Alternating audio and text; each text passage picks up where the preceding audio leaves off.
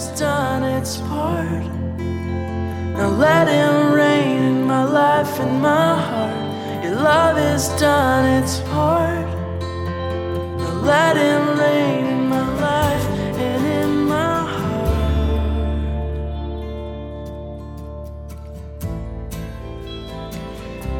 Hello, welcome to Healing Hidden Wounds Radio, sponsored by Shadow of His Wings Ministry. We are here today with my wife Shay. Hi, Shay. Good morning. How are you? I'm good. Good. We're I'm also doing great. That's great. We're also here with uh, our wonderful intern, counselor intern, Corey. Hi, Corey. Hey. Corey is the our, he is the brain behind all of this. He helps put all of this equipment together. He's got a great talent in singing and music and recording, and so we're just glad to have him. He's just a gift to us. So thanks for being here. Thank you. Shadow of His Wings Ministry is a ministry that was born out of uh, a broken place in my life and in my wife's life. And we both came from unwanted same sex attraction. We had some sexual brokenness in our past and some hurts. And it's been a journey of recovery and learning who we are in Christ and healing. And so maybe you know someone who struggles with their sexuality or struggles with sexual brokenness and we are a ministry that really strives to help people find freedom from any kind of sexual brokenness. It doesn't have to be same sex attraction, it can be looking at porn, it can be compulsive sexual behaviors, any of those things that you that a person may struggle with in their sexuality. And so that is our I should say that is one of our facets of our ministry. We we love healing. We love the healing that God can do. We believe he is the great healer. And so we also work with many other areas of brokenness in people's lives, but today we're actually going to speak about pornography and the devastation of pornography, but I I just want you all to know that we have a real heart for people who struggle with their sexuality, with whatever it is, because there can be so much shame there. And oftentimes, shame is the thing that cements the brokenness in place. So we are we are very interested in asking Christ to help set the captive free and to allow him to use whatever he wants in us to allow you all to see a possibility of freedom. So today we're looking at pornography and where it affects a person's life. And I don't know about any of you listeners out there, but I found pornography at a very early age. I found pornography at about nine years old. And once it entered my life, it kind of took over. It was just a, a, devastation. All I know is once I had seen it, I couldn't get rid of it. I didn't know how to stop looking at it. And you may have experienced that. And I think it's a real interesting conversation to have about pornography because a lot of our world today believes that there's nothing wrong with pornography. Just recently, uh, one of the the icons of pornography in our country, Hugh Hefner, passed away, and so I think that's an interesting place to to kind of look. Many people look at him as an icon and and as someone who, you know, had this this this great impact on our society through Playboy magazine and I look at that and all I really see is someone who devastated the lives of millions and perhaps even billions of people. And so I think it's important to begin looking at our own views of pornography. I've heard people say before that, oh, um, it's okay as long as I just look at it myself. I'm not hurting anyone. It's a victimless crime it doesn't affect my marriage or it doesn't affect my wife or um, you know any number of things but i think when you begin to boil down the truth about pornography you find that its tendrils tend to affect every area of our lives once a person gets stuck in it well, and I think it's interesting, and I just kind of think maybe that's the first place we could go, is to talk about the just the devastation when you do find pornography at such an early and a young age. Yes, absolutely. Well, it's it's isn't it kind of? I mean, I would suspect. I mean, we can have kind of an open discussion here, uh, even you know, just opening the door to thoughts and ideas. But I can offer to you my own experience is that it was an interesting mix of shame and yet excitement. And so I think when that door is opened, a kid begins to feel a couple of things. One is, I know this is forbidden. I know I shouldn't be looking at this. I know it's wrong, but now I don't really know how to stop it because it kind of takes over and it's uh, it can do a, a number of things. I, I, can tell you in my own brokenness, I started with heterosexual pornography and then at one point was exposed to homosexual pornography or male pornography and then before I knew it that had taken over in my own brokenness. And so there was completely two different feelings there because with heterosexual porn it was a different feeling than when uh, male pornography was in, introduced because at that point then it made me feel inadequate. Like i looked at these pictures of these men at 10 11 years old and thought i'm never going to look like that. Where with female porn it was much different. It was more of a, a just a kind of an enticement. The other thing was more of a broken place. So i think it can do any number of things when you get exposed to it. It's kind of hard to talk about porn isn't it Yeah, a little bit. It is difficult, um, and I don't mind continuing. I think I think pornography creates very unrealistic expectations of intimacy, of body types, of um, the way sex is supposed to be, and so. Uh, I can't help but emphasize over and over, especially if you're a parent right now listening, don't take it so lightly. Be cautious because you you don't want your boys or your girls to get involved in pornography because it changes a heart. It takes the purity and the innocence of what God intended about sexuality and it, it destroys it. It begins to tear it apart. And then the child doesn't feel innocent anymore. The child doesn't feel this newness about sexuality because now it's become seedy and under the under the covers, so to speak, of of what is forbidden, which are these naked images, which is never a true reality of what intimacy is supposed to be. And I was gonna say I also found porn when I was young, like eleven, and it was very shocking. It was I just remember it was such a powerful thing it was I, I don't know what else to say but just shocking and also shameful and but like I I couldn't really talk to anyone about it. I couldn't I didn't want to get in trouble, you know. But I think it changed my whole view of the world, my whole life. I mean, I just can think back to middle school and it changed how I looked at everything, you know, and it just kind of infected my my whole experience. Absolutely. I, I think it does that. I don't think you know it at the time, but it it like rips off the glasses of innocence that we wear and allows us to see everything through the eye. It's kind of like I think about the garden when Adam and Eve realized they were naked. It's the same thing. It's like you're exposed now to this nakedness that says, "Oh wow, my whole view has now changed." And well, and I was just thinking that, you know, the thing is with pornography is you do not see the love portion that God had intended. Absolutely. The love portion that should go naturally along with, you know, with sexuality and, and relationship. You don't see that. You only see the act of sex. And sometimes, if you're at a young age or an early age, maybe you haven't been told about sexuality and all the ins and outs and what it really entails. And so it could be frightening, it could be scary. Absolutely. And it and it's scary because it you can feel the forbiddenness. You can feel sure. what it's doing to you, but you don't know how to stop it.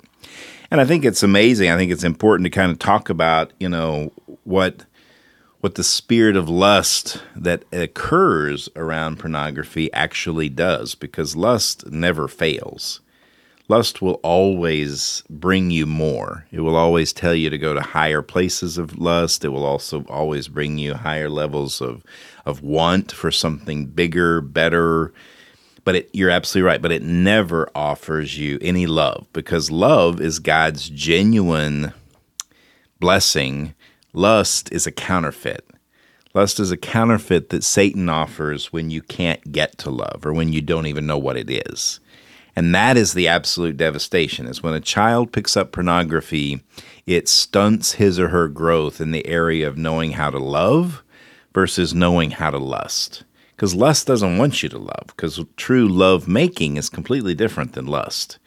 And that's the problem is you don't a kid doesn't understand what love is. He only knows or she only knows at that point what lust does because that's what pornography is. It's a it's a byproduct of the spirit of lust in our world. Very true. And something occurred to me just now like, you know, sex was never meant to be watched. You know, it's just Absolutely. such a weird thing if you think about it. It you know, that's just my thought. But Yeah, it's a great thought because when you when you actually boil that statement down, then you have where all of the brokenness starts to pour out of. It's not meant to be watched, yet there comes the brokenness of exhibitionism, the brokenness of voyeurism, the brokenness of of I can't relate to a person intimately, but I can go have sex with myself in front of a computer. It's that whole process of I don't really know how to connect with others, but I can go watch something that allows me to feel like I actually get that experience. I've had I've worked a lot with guys who struggle in this area and a lot of guys say I didn't need relationship because as long as I had pornography and masturbation, then I had relationship. It, it replaced some of that.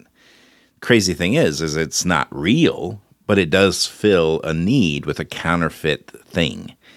It's I call it drinking the pink Kool-Aid, you know. It's like you may be dying of thirst and you can go to that that cooler over there and fill your glass full of pink Kool-Aid. It's cold, it's wet, it's sweet, but it doesn't quench the thirst.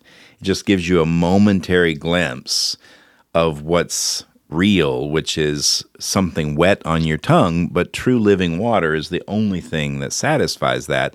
But Satan doesn't care about that. He wants you to just take the cup for the moment because you're going to be thirsty in 20 minutes. And that's the craziness about idolatry because it will never satisfy the true desire to be loved and to be fully known. Very true. yeah. So let's talk about porn as idolatry. What do you think about that? You think people understand that porn is is worshiping an image?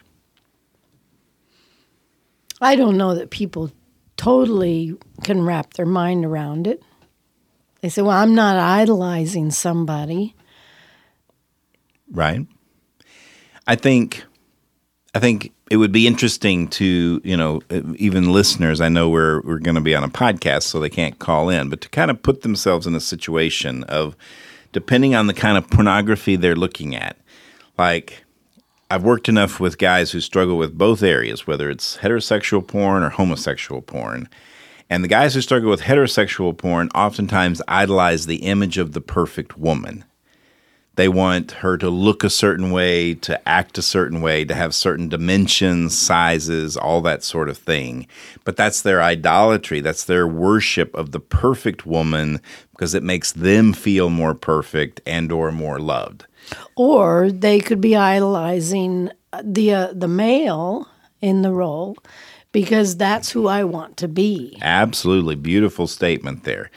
That's that is so true. Sometimes and they may not like to look at it that way, but sometimes it is them idolizing that perfect male in the picture that's the stud that can actually win the heart of a woman and be and be her Casanova. Right. So that's absolutely true. Absolutely true. And then if you look at the other side in that in that equation where it's men who struggle with homosexual porn, then there's usually an idolatry of the perfect male there. But it's more I don't want to I, I'm not worshiping the perfect image because I I want to be with it. It's more I want to be that. Most guys who struggle with homosexuality, they want to be that image they look at pornography that relates to their brokenness, where whether it is they felt inadequate in their physical ability, so they look at masculine, muscular men, or they, you know, I had one guy tell me one time he looked for an, a certain look in a guy's face that showed him that he was confident because he always felt not very confident.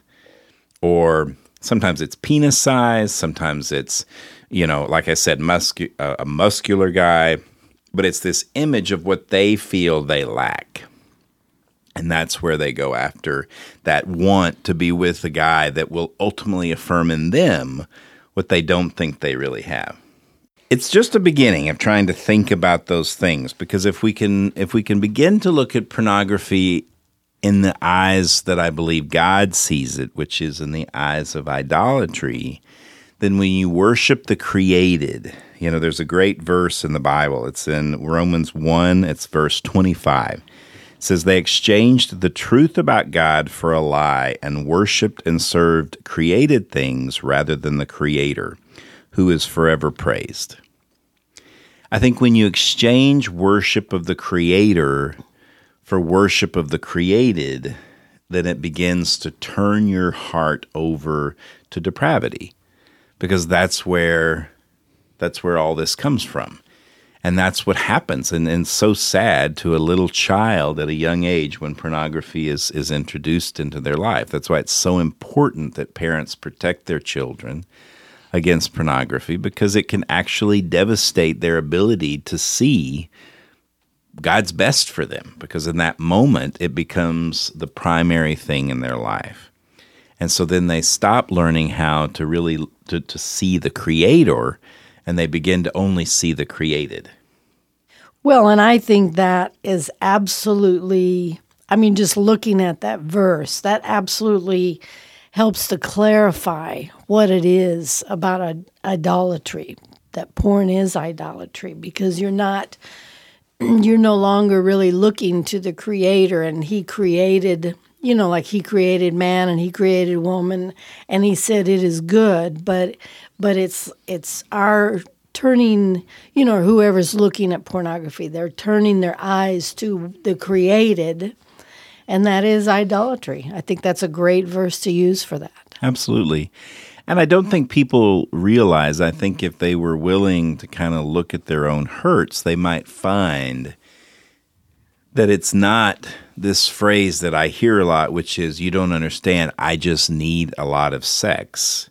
It's more, do you realize that your brokenness is causing this to hit somewhere that actually makes you feel less broken for the moment, but it's still your brokenness? Whether it's like you said, whether it's a guy who thinks he's never going to be capable of winning the heart of this woman. So he puts himself in the place of that man in the picture of him having great sex with this sexy blonde.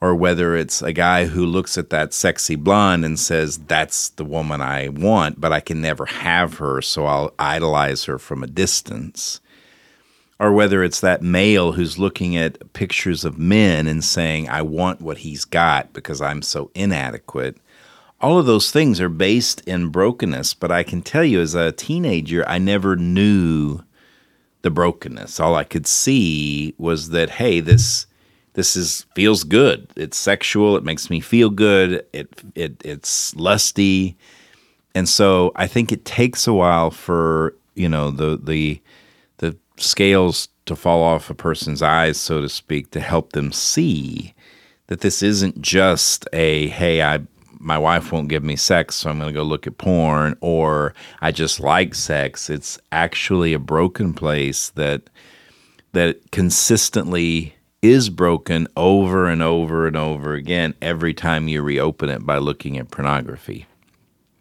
And I, I just think if we could really grasp that, that it's a broken place and not, oh, I just like looking at naked pictures because that's what the world says. So that's what the Playboy Mansion was all about, right? Is, you know, oh, it's just fun. And yes, lust will allow you to have fun for a season, but it, it doesn't stay there. It always destroys.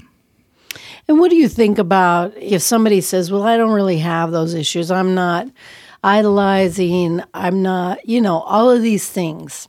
You know, I just started thinking, what role do you think it plays as far as you know, like if uh, say you've got somebody that is uh, kind of high in perfectionism, or they're you know always you know they're in a position where they're always having to be to do everything right, and people look to them, you know, and pornography becomes more of a an escape and a kind of a um, kind of a almost like when you're a child and and you you're tempted to take a cookie from the cookie jar and you know it's that kind of that mystique of being bad you know that something that's kind of alluring and kind of drawing into you know um, it's just a time when i can just be bad. I can just you know be naughty. You know and that and that and that feeling free that maybe feeling of free because i know we've worked with a lot of people that are in church authority or in situations like that you know where where they're seen to have to walk a certain way or talk a certain way. And then that that side is kind of a freeing place. They believe you know that's it's, it's a freeing place to be able to just be bad Absolutely. And I think that's a great that's a great road to go down because what I what I see in that is pornography is that thing that Satan can use to fill in any gap. And so here you're just expressing this gap of perfectionism, this hole in a person's heart that says, we don't really appreciate you for who you are. We appreciate we appreciate you for what you do. We appreciate you for how well you make us feel and how you shine for us. And so a person who's always in that spotlight of shining absolutely agree that they will hit a place where Satan will say, "Hey, you you want to go somewhere where you can just be nothing, be nothing to no one, be free." Then porn is the thing for you. At sex outside your marriage, sex with a prostitute, any of those things can begin to be that place of here. No one expects anything from me here I can just do what I want, be bad, and nobody really has anything to say about it. It also can fill in the gap of, of that perfectionism piece when a guy likes, or, or perhaps a female, but mostly guys want to be in control. It's like pornography, you can absolutely control everything. You can control what you look at. You can control what the woman does or what the man does. You can control how quick you have sex or how slow you have sex. I mean, it's all under your control. And a lot of times that is a broken place as well. Well, and the female as well, as well. You know, you have a lot of females that, um, you know, have been through sexual abuse. I mean, the statistics show, you know, three out of four, right. you know, women will have experienced sexual abuse, Right. And so they're they see sex as as well the sexual tool as a as a weapon. They see that whole thing as threatening. And so for them to to get involved in pornography, that's a control issue as well. It's well, at least I'm not I'm not going to be hurt or at least I can control, you know, if somebody's going to hurt me or not hurt me. Absolutely.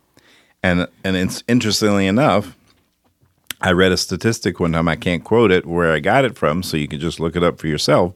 But a large number of, of porn stars have been abused as children. And and it's the same it's the same premise. Is there they're in complete control. They're doing it when they want it and based upon a, you know, a, a job, a payment. And it yet it's it's that crazy place of taking something that's very broken and saying I'm not going to deal with my my brokenness. I'm going to just actually do something that Satan offers, which is a complete counterfeit that will just allow me to never really feel my brokenness.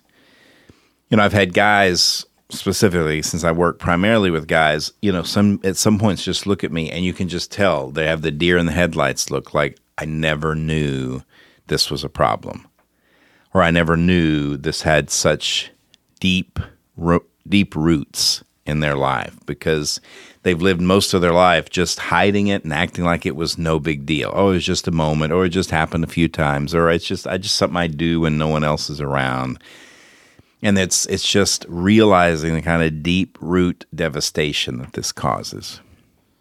I want to talk a little bit before we run out of time here about how porn is changing. Um, recently, I think it's important because I think it's it's the way Satan changes and adapts in our brokenness. I've I've come across a, some folks who have some brokenness that I really think is interesting to kind of put out on the table here because it's not talked a lot about, but I think it's getting stronger.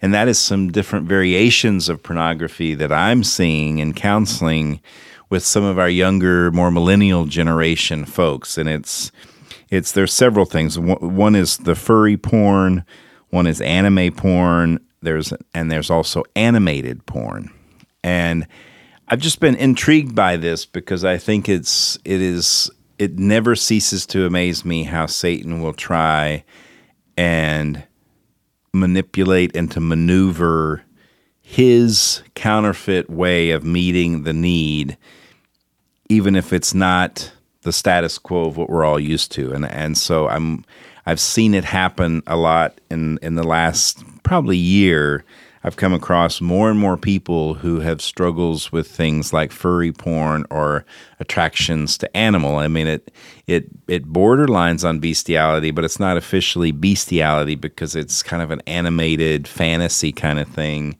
But it is so devastating because the I've only worked with guys at this point who've had this problem, although we've had a couple of people write in that were female who dealt with furry porn and animated porn it's so devastating because it just feels i mean they they get kind of the weirdness of it because it already it's not even normal porn. It's kind of like i know when i went through when i went through my brokenness i thought well it's if only i could have the kind of pornography issue that they have which is just looking at heterosexual porn. So there's kind of this hierarchy of accept, uh, acceptance. There's this hierarchy of acceptance. It's heterosexual porn, you know, homosexual porn. Now we've got this whole new thing that's this kind of animated fantasy porn, furry porn, where these people are part male, part female, part animal. You know, it's, and I don't want to get too descriptive because I would never want to cause anyone to stumble. But I think it's important to begin to look at the brokenness of pornography and and just allow allow us just to begin to see that Satan is never going to stop. It is an evolving thing.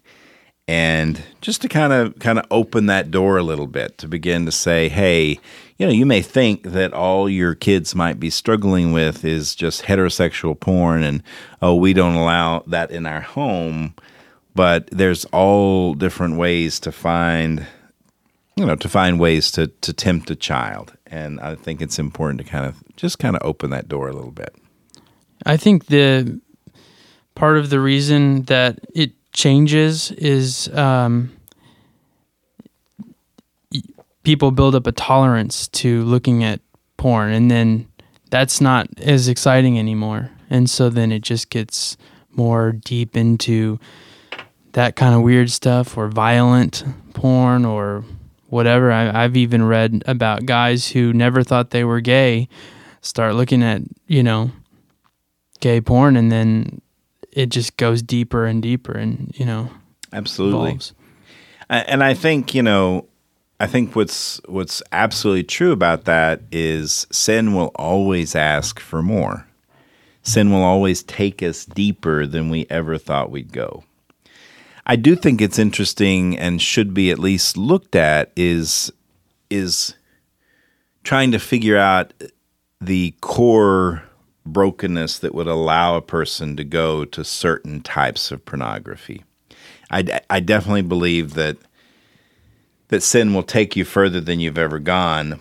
But I would I would challenge, you know, when a guy says, "Well, I never even had any feelings for attraction for men, but yet now I'm looking at gay porn."